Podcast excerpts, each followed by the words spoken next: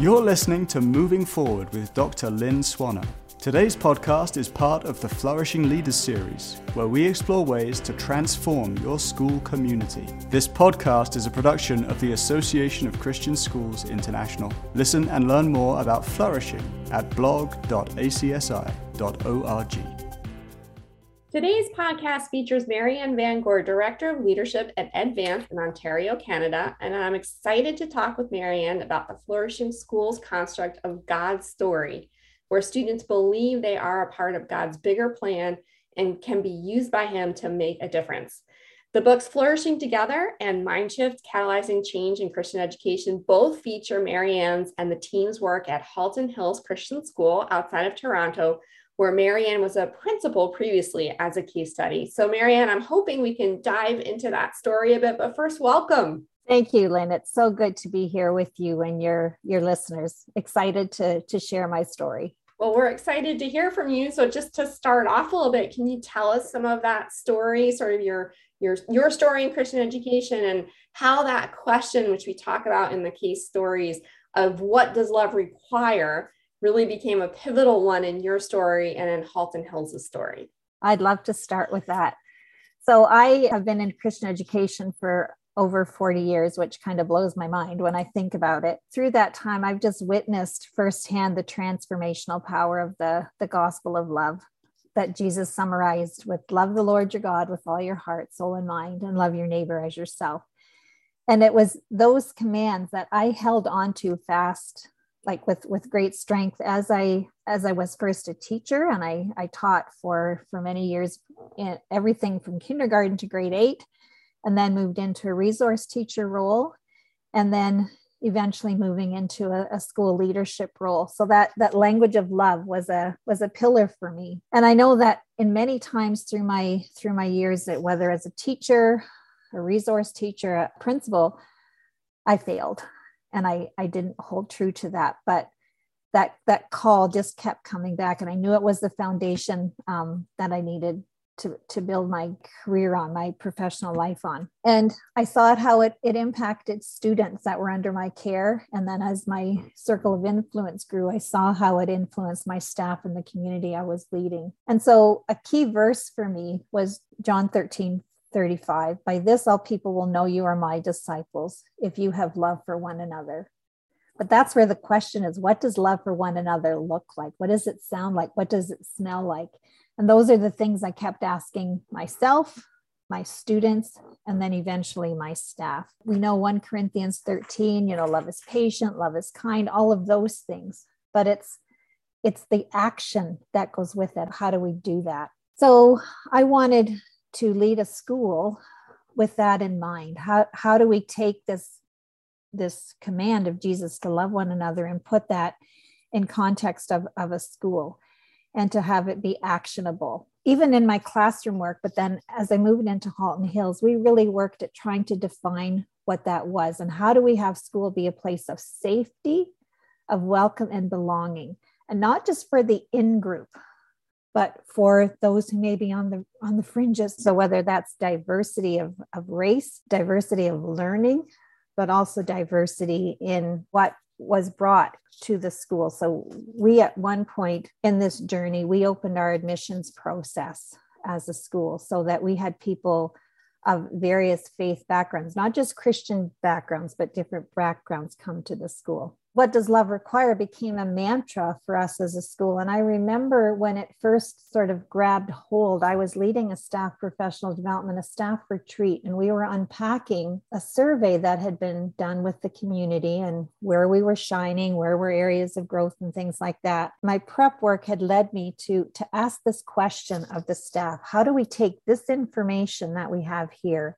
And what does it look like to put love in there. That was really a very transformational kind of meeting. And that became a mantra for us as a school. What does love require? What does it require in your classroom? And when I'm walking down the hall, when I'm greeting someone in the office, what does it mean for learning? So we began to unpack that in multiple layers throughout the years. So you share in in the Mind Shift book and in your case story some of the the outworkings of that. So I love the stories about the students who sponsored someone who was immigrating to Canada. I know the story about the play group that you had with a with another school from a completely different faith background. So I'm wondering if you can share just maybe either one of those two or your favorite story about what this actually looked like in practice at the school because you really it, it pushed i think uh, in, and you've shared everyone kind of out of their comfort zone a little bit. Oh it did. It scared people. It scared people on staff because as soon as we began to look at what does love require in learning we knew we couldn't stay where we were. We had to go on a journey and we had to we had to figure out other ways to impact kids. So we had to get out of the factory model of school and look at other pedagogies and other ways to do curriculum. So that pushed us into project based learning, responsive classroom, all those kinds of things. So that was scary for some folks, and some folks didn't want to go on that journey. And that fell on me as a as a school leader to say, no, this is the way we're going. This is the vision. We're going from here to there. I'd love for you to come along and I'm going to support you in that. We're going to have the PD to go with that. There's going to be the resources, but this is where you're going. So either you're on the bus or you're off the bus. And some people had to leave the bus. So there it impacts, it impacts even right down to staffing. And it also impacted in what we believed about the whole child. We weren't just educating the mind, we were educating the soul and we were educating the body. That had us look at different ways that if we believe if we believed that deeply, that children were participants in this, our students were participants, not being done to them in a factory, but they're participating with us, that had us begin to look at other ways to do that. And project based learning was one of those ways. So there were teachers who seized that. I remember our first venture into this, we had a group of students and teachers that decided they wanted to investigate deeply why the town we were in did not have public transportation because we were a pretty big center, but we didn't have public transportation. We had heard rumors as to why that was so. They grabbed that full tilt. They did a whole traffic study. They asked some hard questions, and it turned out that some of the rumors were true. There was a, a very much a historical decision in the town we were in to not have public transportation because we wanted to keep the people who would use public transportation out of this very white, homogeneous community. And the kids began to react to that. They made presentations on this to the town council. They made presentations even at the regional level. They had urban traffic planners come out. It was very significant. And I think it, it opened up things for kids, but it opened up things for us as a school as well, even as teachers, as we looked at that. So that led to other projects. And one of the, the main pro- or a very exciting project we, we did as a school was a class got involved with sponsoring um, refugees from Eritrea. So our, our office administrator had a connection with someone who knew of two Eritrean men who were trapped in Israel. They had to flee there for their lives, but now they were in Israel and they were not legitimate and they needed a home. So our kids got quite animated about that. And so they partnered with the local church. They ran a, a benefit concert that not just a little in house benefit concert in the school, this went big. They raised over $10,000. They did a, a newcomer's guide to welcome the, the refugees to Canada. But this this took years. Like this isn't a one and done, and you get it done in six weeks, and you know you move on. This this took years. So the students were in grade five, and I think the first refugee made it here when they were in eighth grade, and they were there at the airport to welcome, you know, the Canadian flag and, and things like that. And the story continues. His brother is now here and just this past year, the one man's wife and kids, who they had not seen each other for 15 years, made wow. it to Canada. Wow. And our students who are now in high school are still very, very involved with that and supporting this family. And yeah, it, it just it, it was empowering and it showed us again just the value and the impact that students can have because we asked the question what does love require for us in education? So that's just one story. And I could tell multiple, like I, I think of some of our kindergarten classes who looked at oceans and litter in oceans and how they got incensed about that and what they could do as a you know as a five six year old and things like that. So the story just keeps repeating itself in different shapes and forms but it just affirms that this this matters so much. But it also matters when we looked at what love requires in building bridges with the community. Because we used to be and i don't know if this is true for many of your listeners a bit of an insular place. Like we all kind of looked the same we sounded the same we came from the same faith communities and we didn't want the out there people even to really notice us if we could fly under the radar. But when we held fast to what does love require we had to look outward. And we knew that jesus was always looking outward and who he spent his time with or what did that mean for us as a community or a school so we looked at ways to engage with our community and not just to be you know, that they knew about us for our sake, but that we would be a contributing member in the community. And I remember one distinct um, moment. My board chair and I had been invited to a meeting of the town council and, a, and the planning committee because they were looking at a place to build a, a medical center, but they needed some extra parking for the, the doctors and nurses who worked there. And we happened to be close by. So we got called to that meeting to see if we would consider letting them park on our property. And you could just tell we walked into the room and the tension was high and people were unsure what, how we were going to react. And we were asked the question we had prepared and we knew what we could offer. And we did it with grace and we did it with warmth and with welcome. And that that I, I remember distinctly the pressure in the room just went by, went down and we gathered around the table as partners. And that just has become a transformational story um, for us as a school because that led to us needing some support for another project we were in. You know, the mayor visits once a once a year, and we've just had that's been a friendship now. It's been a collaborative friendship, and yeah, again, I think that's what love required us to do. I think it also really impacts you in your discipline with students. And that's where there was some pushback because when I took the approach of what does love require, I asked the question discipline for discipleship, not just discipline with the consequence or punishment.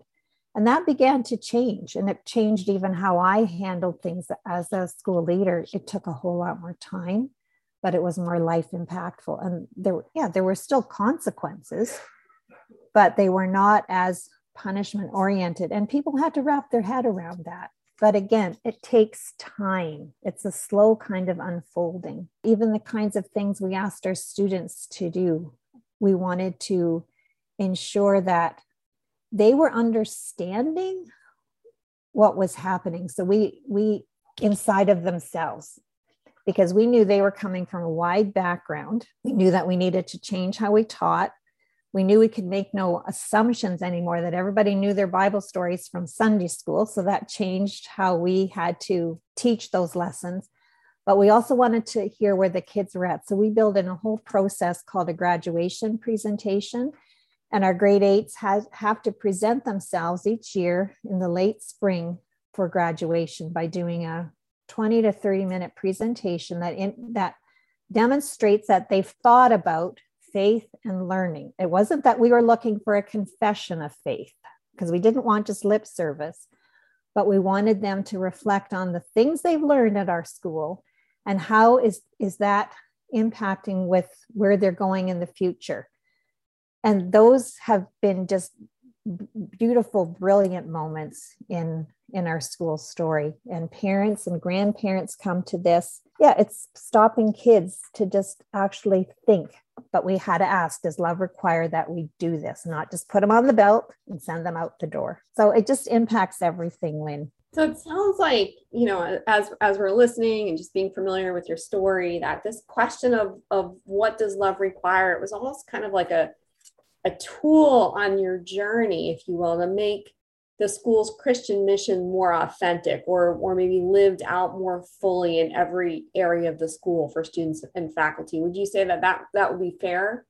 I would say that's very fair. I think it's we always were, but this just encapsulated us and gave us a filter by which to to make decisions. So we were always a school, like a Christian school, and we it's in our mission statement, our vision statement. But this was just an easy way for staff, for board, for myself, and, and even parents to begin to make decisions. And then we took that theme and, and then we built on it. We sort of added flesh to the bones as, as uh, years went by. So one year I challenged the staff let's look at our school. Are we an outpost of grace? Because love requires grace. Like that was always what Jesus did.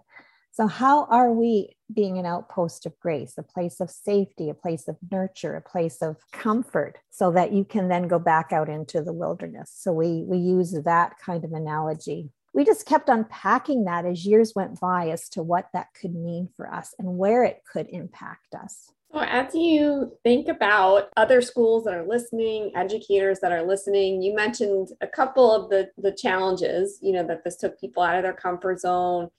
Some people you know said this is really not for me and and and went elsewhere. But as schools think about you know maybe we do need this type of a guiding question to ground us in in the story um, that we're in in the gospel story what are some some encouragement that you would have for them some bumps they might find along the road and and just some ways that they would be able to overcome it i would say to teachers christ was misunderstood too when he was here on the earth so just know that. Just know that we are going to be misunderstood. And so if you can know and anticipate, sometimes it's not quite as shocking when it comes. And a verse that has that I've held on to during my life and the staff can recite it or could recite it. John 16, verse 33. In this world you will have trouble, but take heart. I have overcome the world. And there have been many times I've been hanging on to my with my fingernails to that word but because it takes great faith and great trust. But I say that as an encouragement to leaders who are struggling with this. Like I have staff pushing back, I have parents pushing back, or my board isn't getting it. It you're in the butt. This is what you're called to do.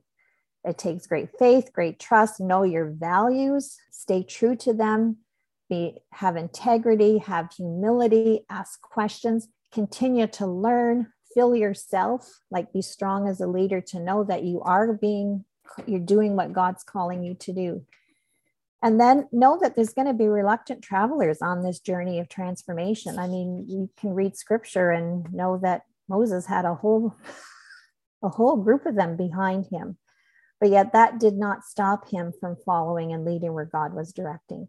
And some people didn't go on the journey with Moses. We know that story. So you have to be brave enough as a leader to call that out. And that comes with pain. And I have many of those stories of, as well of, of pain. And there's times that I did not react as quickly as I should have to that. And leaders don't know what I'm talking about in that. But you also know that you have to continue to scaffold this. Like, this isn't transformation that day one, okay, what does love require? And now everything's going to flow from there. This is a journey. And go at it slowly, go at it faithfully, go at it, you know, together, unpack it, begin to look at all the aspects of your school through that eyes and find people who share this passion with you and who will speak words of encouragement to you and begin to look for shifts and celebrate those small things.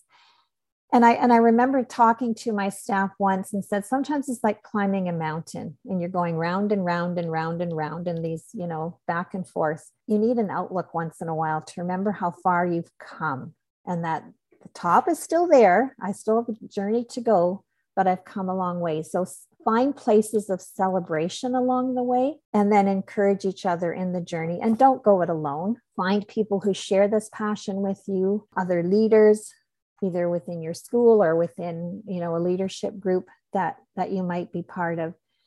And know that things will start to look different and that's okay. Students may not all know in the same thing but that's okay. We're going to do this together and students are partners with us. So i just really want to yeah, just encourage teachers and, and leaders to stick with it. Don't let fear freeze you. Walk into fear, anticipate it, know it's okay. All, all of us are fearful. The courage comes, the bravery comes when you walk forward in spite of fear. And you know, you never know. You might find yourself one day inviting a Muslim school for a play date. That's what we did.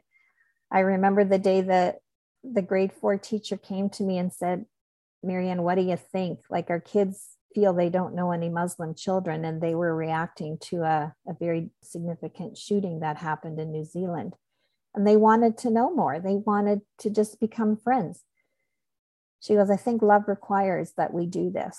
I had a little moment of fear like, what are the parents going to think? We're inviting a whole Muslim school. Like, are they going to want to come? Like, you know, we just proceeded and it was a beautiful thing to see our children playing with their children and, and the things they found they had in common were more than the things that kept them separate. So I just say proceed, proceed, proceed. Well, thank you so much, Marianne, for encouraging our leaders, our teachers, the students as they grow in their faith and serve God. And I just love the the impact that it the the outworking it had into the community. That's not just something that happened within the school but it's something that spilled over into your community as well. It's such a powerful story and i'm always grateful when you get a chance to share it. And and so thank you for your insights today. You're welcome. And just god's blessing on anyone who's listening to this. It's worth it. It's worth it. What does love require? It can be transformational.